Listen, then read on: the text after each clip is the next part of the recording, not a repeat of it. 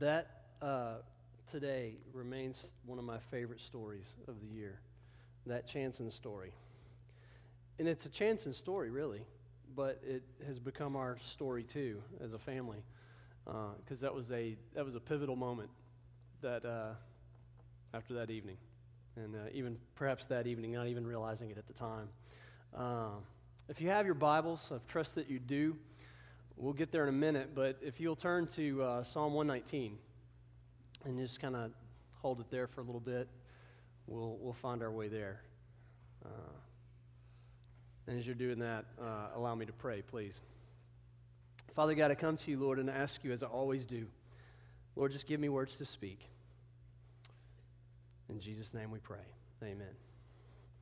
Um, I was thinking you know, that and moment. I keep calling it that, but it's that moment when you guys, um, I should say we at this point, had commissioned him uh, to go out. And I, I, think back on that moment fondly. It's one moment, it's one single moment in a year. And back, uh, I don't know, circa 98, I think, 99, somewhere around there, there was a musical that launched on Broadway. And the cast was on various television shows. Oprah would have them. They they performed the Macy's Day Parade, as you would expect.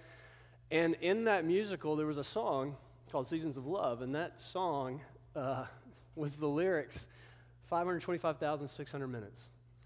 And in that song, regardless of what you think of the musical, the song, Seasons of Love, kind of chronicles events throughout a year. You know, how do you define a year? How do you, how do you measure a year? You know, what does your year look like? Uh, is it one single event in a church service unexpected? How many cups of coffee is your year? How many midnights have you seen? How many days in the hospital? How many funerals did you attend? You know, how many, I don't know, bones did you break? Whatever. I mean, think of the different things and how a year is measured. You know, the pivotal moments that occurred, the mundane things that happen in a single year. And the whole point of that song is that, you know, how do you measure a life in a single year? And of course, the song ends with measuring it in love. And of course, they have a warped understanding of what love is. And as Christians, we understand what true love truly is. And uh, it makes a big difference when we start discussing love.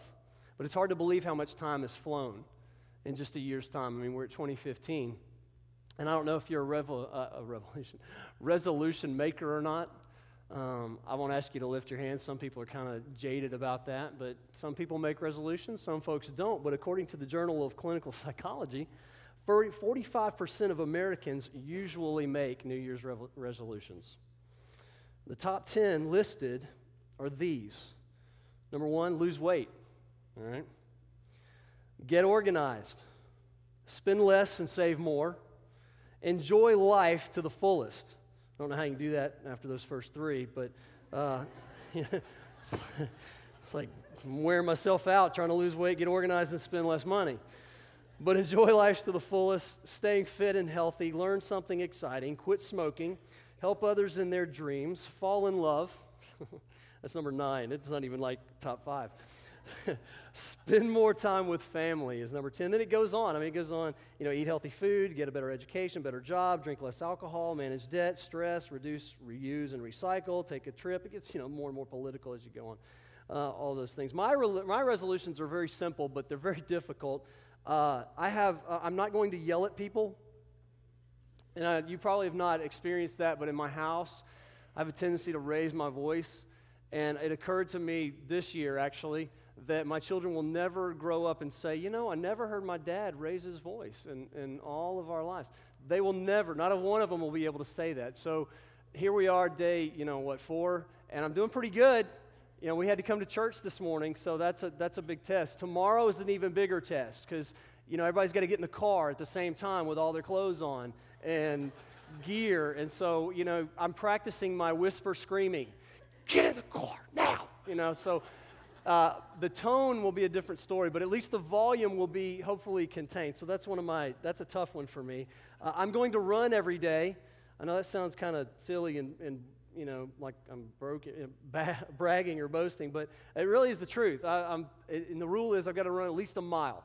I've kind of joined this group. It's the Run 365, and in order to really count, you've got to run at least a mile every day. So I am, as of, as of today, I have run four miles. So I'm, I'm on my way to my Run 365. I plan to journal more, and I plan to, uh, I'll preach shorter when I preach. Uh, I just threw that one in there just now. But you know, it's an interesting thing about resolutions. They tend to be fleshy. You know, they tend to be very much a part of our flesh. They tend to be the things that we desire to be different in our lives or that we want to strain, you know, strive to change about ourselves. And they, uh, the turn of the new year reminds us of that. There's the freshness of new beginnings, and so it, it causes a, a certain motivation there. But here's a question Do you remember the ones that you had from last year? Your resolutions? And you remember, you know, how long they lasted? Maybe they're the same ones this year. I don't know. Or how about the spiritual ones? You know, the, let me put that in quotes the spiritual ones that we tend to make. Attend church more, start going to Bible study, read my Bible more, read the whole Bible through, pray more, give more, start tithing, volunteer to serve more at the church. Incidentally, we could help you with that one if you uh, need to. Especially in my area, I can, lots of places I can put you to service if you would like to join us in children's ministry. It's a fantastic place to be because it's the very birth of the burning of a candle. You know, and you're starting to launch children into their life with the Lord. And that's an amazing place to be. I think it was R.G. Lee who came home from a revival and he laid down in the bed, and his wife said, How did it go? And he responded by saying, Well, there were two and a half people saved tonight. She goes, Oh, two adults and a child? And he goes, No, uh uh Two children and one adult. The point was that they still had their whole lives to live out ahead of them. I thought it was a beautiful, beautiful poetic way of saying that, but that's really the truth in our ministry. And maybe one of your resolutions is to be a better parent. We've got a class for that. We have a four week study coming up. It's a workshop, understanding your kids better. I'm, I know I'm pitching stuff, so I'll stop doing that. But this morning, this morning in the orchard, we started a new theme this month, and it's the theme of commitment. And the orchard is what we do on Sunday mornings with kids while you're in here in big church. And it's uh, the environment that we have before they go into their individual grow groups, which are their Bible study classes. So we sing, we have a Bible story, we have some type of activity that goes on in there. It's a lot of fun, at least I think it is, and I think most of the kids seem to really enjoy it. Each month has its own theme. This month is the theme commitment. Now, commitment is different from a resolution. A commitment is a pledge or a promise, it's an obligation to something. Whereas a resolution is the act of you know, determining upon an action. And I think it's kind of kind of funny when we go to like conventions and things like that. Or you know, I spent some time moderating our own association back where I was before, and you know, at the associational meetings or annual meetings of churches, you have you have a resolutions committee, and they come in and they bring a list of things that that the group is resolving, and it's it's usually it usually has to do with something um, you know, in culture. Maybe it's a political hot topic at the moment. Maybe something's happening in culture that, that we really don't support, but we want to encourage our churches to take a stand against it. And so the resolutions committee will make these things. Well, nobody's, I mean, there's no accountability there. It's basically an encouragement to all the churches to be on the same page in an area. But if you don't do it, what happens? Nothing. It's not the same as going in and changing a bylaw. It's not the same as going in and making an adjustment to an official policy that we, we vote on. And that, in that level, we're making a commitment. We're making, we have an obligation to that which we voted on. And that's very different from a resolution. And that same is true in our lives. And my point is this we don't resolve to be better followers of Christ. We simply don't. We're not to treat it like a consideration. Doing so is an obligation. It's a commitment. It's an expectation. We get up, we suit up, we tackle the day in the power of the Holy Spirit. That's how we operate as Christians. That's how we operate as believers. Or else we've chosen to be disobedient to the will of God. So, what does the timeline of your life over the last year look like? Are those defining moments? What are they? Are there excitements, disappointments, broken hearts, celebrations, but what about the spiritual moments? Spiritually speaking, what does the timeline of your life look like over the past year? Are there moments of incredible growth, leaps and bounds? Are there moments of spiritual darkness? I mean, has it been filled with questions of God's purpose and plan for you? Has that filled your year? What has it been like? Your spiritual focus, how's that been? You see, we should av- avoid allowing our spiritual growth and those steps to be simply added to a list of resolutions. And I don't mean to step on your toes about that. I mean, if you want to read your Bible more this year, please do so. But understand, it's an obligation to your walk with the Lord to do so. It's not added to a list of fleshly things to do and fleshly desires and fleshly actions. It's something to do for God Almighty to enhance and build the relationship that you have. Luke 9 23 says, And he was saying to them all, If anyone wishes to come after me, he must deny himself, take up his cross daily, and follow me. Daily. Not just at the turn of a new year, it's an everyday suiting up, it's an everyday putting Christ first. We should not, cannot lump our spiritual progress in with resolutions. You don't add Jesus to the list. Jesus is the list. God is the list. And He is so much the list that we need to remember there is a distinct difference between the two. One is physical and one is supernatural. It's through the power of the Holy Spirit that we're able to change at all. It's through the power of the Holy Spirit that we're able to be different in this world. I have two points tonight. First one is this commitment to Christ demands, I should say, requires priority. 1 Timothy 4 8, and this is actually our memory verse in the orchard for the month of January. I think this is so appropriate. 1 Timothy 4 8 says, Train yourself for godliness, for while bodily training is of some value, godliness is of value in every way, as it holds promise for the present life and also for the life to come. You see, physical training deals with only the physical aspect of life. And I have friends that are, I mean, adamant about their physical training, and they're spiritually dead, completely lost. And I use the term friends loosely. I, I know them. I have former students that, uh, there's one guy in particular that he will always post pictures of himself. It's not just your normal selfie that most people do. But this is like, man, he's got his muscles out and he's turned around and he's got the cam- he's not just holding the camera in the mirror. You, he's got it fixed just right where you can see every muscle that trains down his back and across his shoulders and down his arms.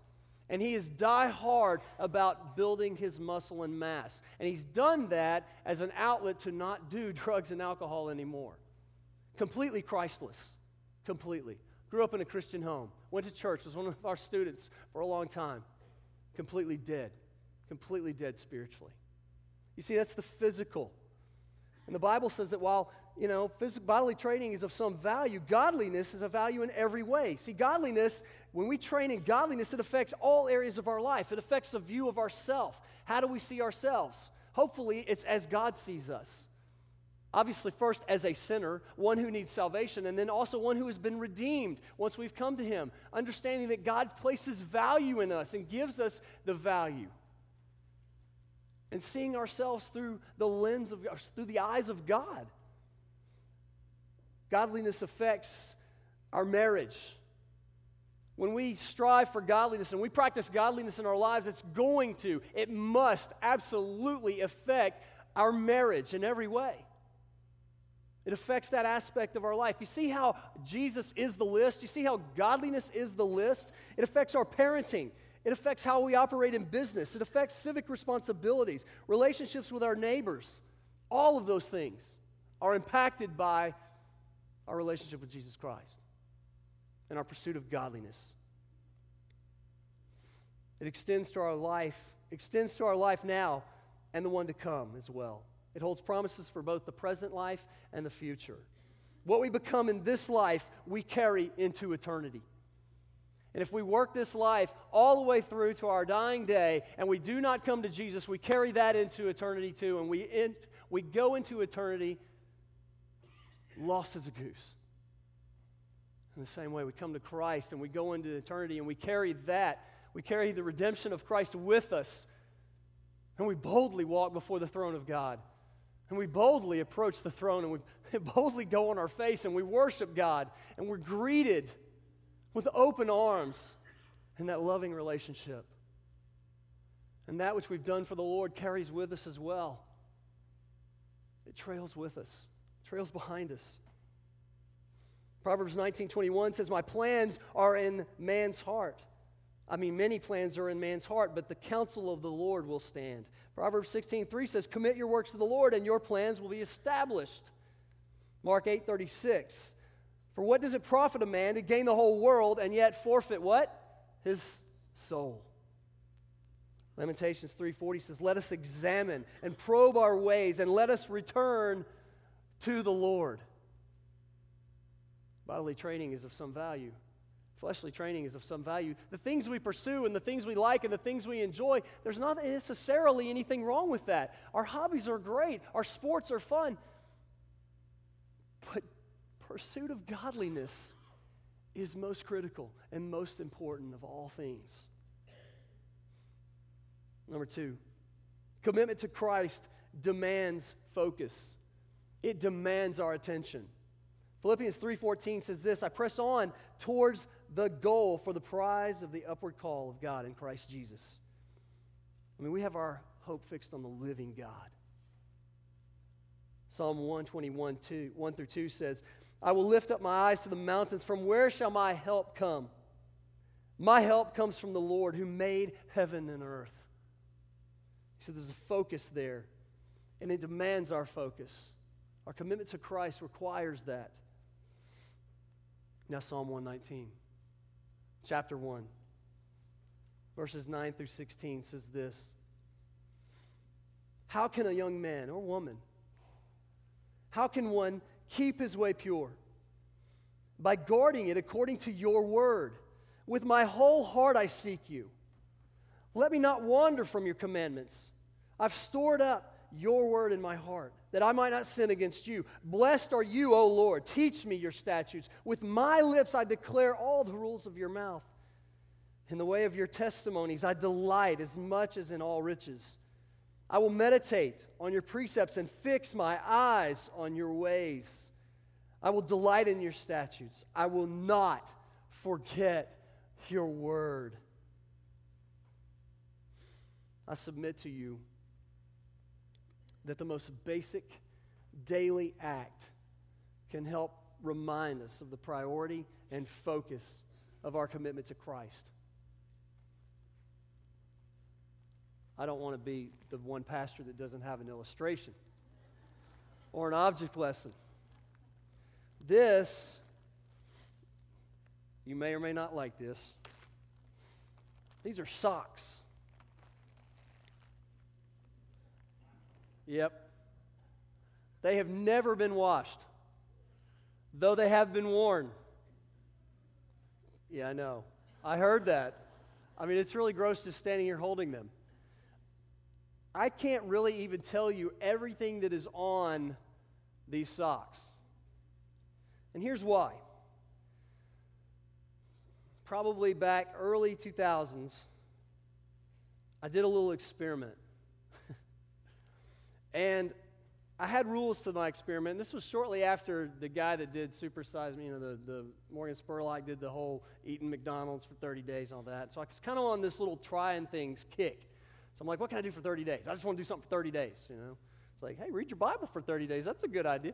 Uh, but yeah, you know, I carried my phone, I carried my Bible around like my phone for 30 days. I'm like, okay, what if I treated my phone like my Bible? You know, if I go, if I leave my phone at home, I go back and get it. I carry it with me. I set it on the table at the restaurant. It's with me everywhere I go and in everything I do. What would it look like if I treated my Bible like my phone for 30 days? And I did that. It was an interesting thing. It really was. This, though, on the other hand, was a 24 hour experiment, or really just a single day's experiment. What would it be like to go without shoes for a day? And I know those of you that have traveled around the world and you've been to different countries and there's kids that run around without shoes, that's not a big deal. I get it. But I just wanted to kind of experience that. And the thing about this particular day is I set a day in advance kind of at random. I just said, okay, on this day, this is the day I'm going to go without shoes. And I picked, I made sure it was like a weekday. It was a work day. I didn't want it to be like a lazy PJ day on a, on a Saturday or something like that because that's just cheating. I wanted to have to do my normal routine. And so I got up, put on everything, and I just went out without my shoes. Now, here's the thing never in my life, ever in my life have I ever, ever, ever forgotten to leave my house without my shoes. For that matter, never in my life have I ever left my house naked. I mean, not even, you know, like out of my mind, crazy and, and loony. I mean, I've never done that. I've never forgotten to get dressed in the morning. I've never forgotten to put on my shoes. Ever. Not once have I ever gotten in the car, cranked the engine, looked down, and, oh, my shoes. Now, my kids have done this. Understand it. I mean, there's about eight pairs of shoes in the car right now that any one of them can wear at any moment when this happens. But I, as a grown man, have never, ever done that. I've forgotten my wallet, I've forgotten my keys, I've forgotten a pen, I've forgotten my watch, I've forgotten a hat, I've forgotten any number of things, but I've never in my life forgotten to put on shoes. And yet, how many times do we leave our house not spending a moment in prayer, not spending a moment in reading God's Word, not spending a moment in meditation? How many days do we go, maybe in a row, without a bit of meditation, without a bit of reading of God's Word? I mean, we'll be late for the job before we'll go without fixing our hair. We'll be late for an appointment before we leave the house without shaving, some of us. We're not going to go without our shoes. And we're certainly not going to go undressed physically. But we will spiritually, quite often. So I did this experiment and I decided to go. And the day that I picked, of course, I didn't know this in advance, but it rained the whole weekend before. And I picked a Monday. And I picked a, I didn't mean to, but I picked a weekend that was after I had just taken some students on a trip. And so I had vans to return. I had a van to return, which was sitting in my driveway overnight. I was taking it back that Monday morning. That was on my schedule to do. I walked out of my house, and where I lived at my house, we had a problem with the walkway where the water would just puddle. So the, the bricks were sinking, so the walk was no good unless it was a beautiful, sunshiny day, in which case it didn't really matter. And so I stepped out of the house and immediately stepped into water and I knew it. We also had a bunch of pine trees in our yard, but I hate pine trees. I really do. They drop all the time, and these pine cones, these enormous pine cones that some of you crafters would just love, would all be all over the grass. I kicked them, I stepped on them, they hurt.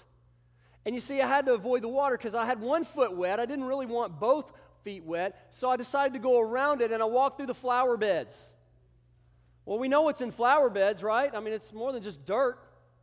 There's cats in my neighborhood. So I walked through because it was higher ground. And I tiptoed across it, and then I had to get into this van. And I drove this van back. Well, the thing you have to do when you return a van is you have to return it, or any rental car for that matter, full of fuel, or they charge you a bazillion dollars to do it. So here I am, sock footed, pulling into the gas station, and I have to step out of my car down onto the concrete, and you know what that looks like. I mean, somebody has taken their dip out of their mouth and thrown it on the ground. There's somebody's leftover slushy that got kicked and crushed. Somebody spilled gasoline, and I'm standing there sock footed, filling the van up with gas. I get back in. I mean, this is like by, this is like 8:45 in the morning. I get in, I go to the van lot, which is all gravel, by the way. I know. I mean, it's just, it's, it's idiocy. Like, what was I thinking? And so I get out of there and I'm, I'm and it's hurting my feet. I'm going in. The guy's like, Where's your shoes, man? I'm like, I know, let me explain it to you. And, you know, the, the van company, they're Christians, and so they, they got to get kick out of it, and they thought it was kind of neat, you know. Um, I said, I'm just doing a little experiment, but I'll be so glad to get to the office. Oh, if I could just get to the office, there's carpet there and all of that. And that's what I did. And so I, I got into the office and walked in, my feet saturated, muddy, gum, gasoline, dip, slushy, whatever, gravel, dirt, all of this on these socks right here on my feet. I spent the day trying to stay in my office and in the church. Finally, getting home, getting the speech, not to walk in with all that nasty on my feet. I'm like, look, I'm just take them off now at the door. Don't even walk in on the carpet like that. And I put them away. But you know, it's an interesting thing about that because what I discovered is that when we go out of our house unprotected or unshoed, There's a few things that are happening. Number one, if I can just give you this list real quickly. When we fail to put on our spiritual shoes in the same way that we fail to put on our, our physical shoes, we find ourselves immediately saturated with our environment. When we walk out of our house spiritually unprepared, we are at great risk to be saturated by our culture. We're at tremendous risk at being influenced by those around us negatively. That's especially true with you students.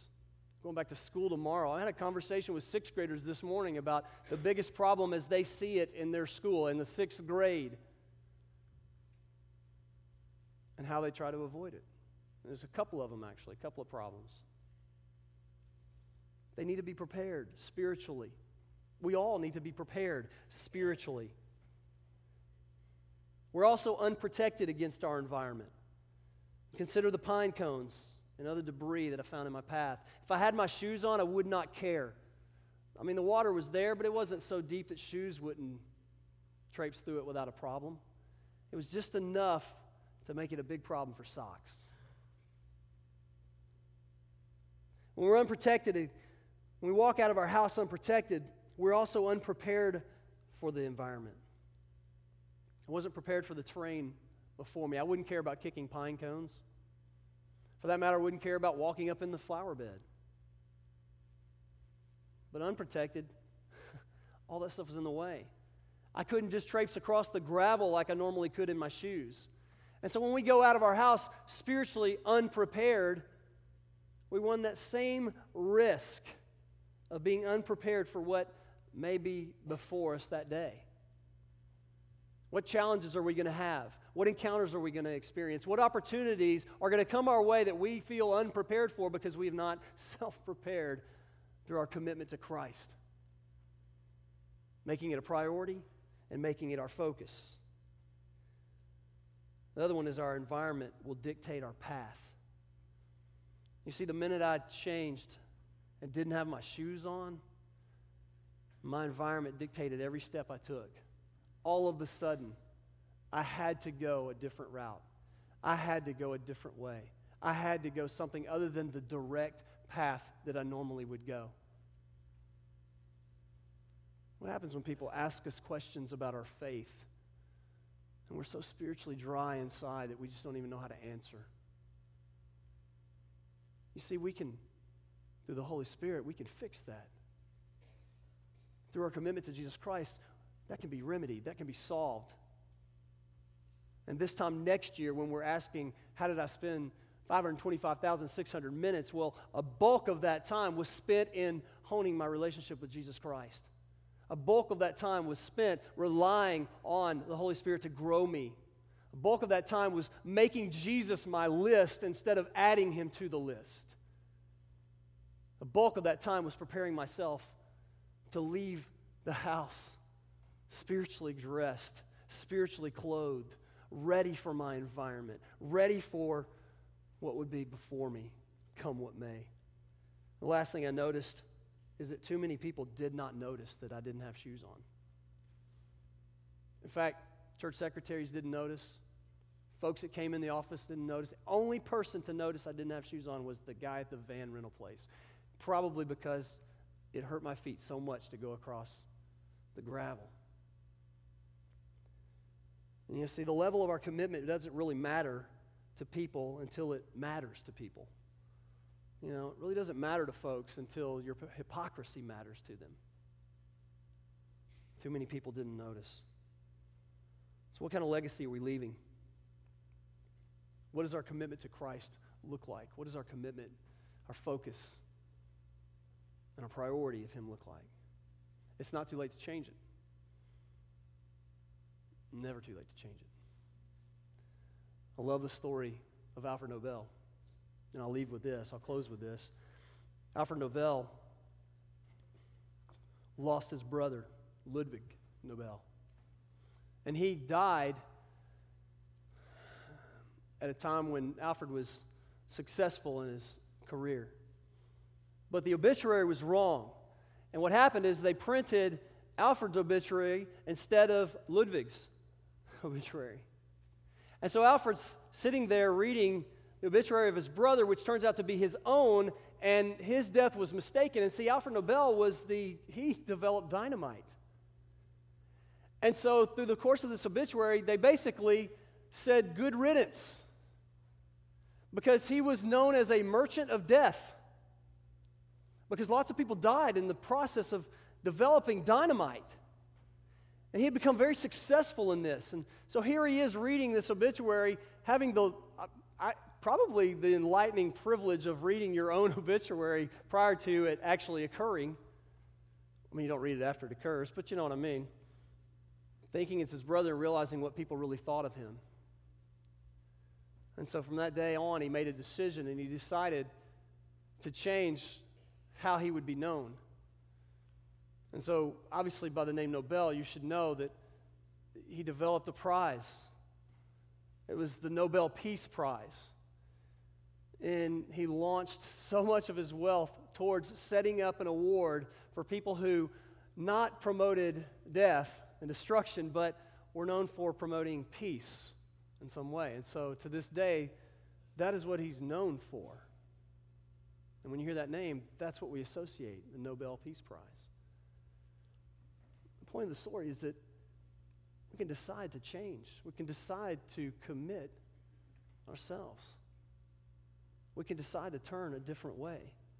We can decide to clothe ourselves every day in our commitment and the priority of our relationship to Jesus Christ. And that's what we're asking you to do tonight. What does that look like for you in 2015? Is it the launch of a new relationship to Jesus Christ? Have you spent 2014 thinking, man, I just, I, know I'm not saved, I know I'm lost. I, they keep talking about it at the church. There's some great people up there, but man, I just really, I, I'm not ready to make a commitment yet. And Jesus is saying, come. I know you're heavy burdened. I know you're hurting. I know there's pain. I know your 525,600 minutes are filled with pain and strife. Come to me, you who are weary. And maybe that's how your 2015 needs to begin. Or maybe you've spent the last 10 years adding Jesus to a list of resolutions, and this is the year that the commitment has got to be solidified. Maybe that means coming down and, and kneeling in prayer. That's what this place is for. That's what this safe environment is for. If we can't do that here, where in the world, where in the world can we do that? We come here and we place ourselves on our face before God and there are those waiting to see someone come down that want to come and pray with you. And we encourage that. What is it that God has spoken to your heart tonight? What is it that day four into 2015 needs to change? What's that commitment look like today? Let's pray. Father God, we come to you, Lord, and I thank you so much once again for the opportunity to speak, to speak for you. Father, I pray for this church. I pray for the people sitting in here tonight. Lord, I pray that you just work in our hearts. God, I pray that we not just have a, a two week consideration of how we want to live a better life, and Lord, it all just mounts to our own flesh and, and f- false idea of our ability. Father, may we shift our mind to being one that prioritizes you, one that focuses on you. And Father, may tonight we make you our list.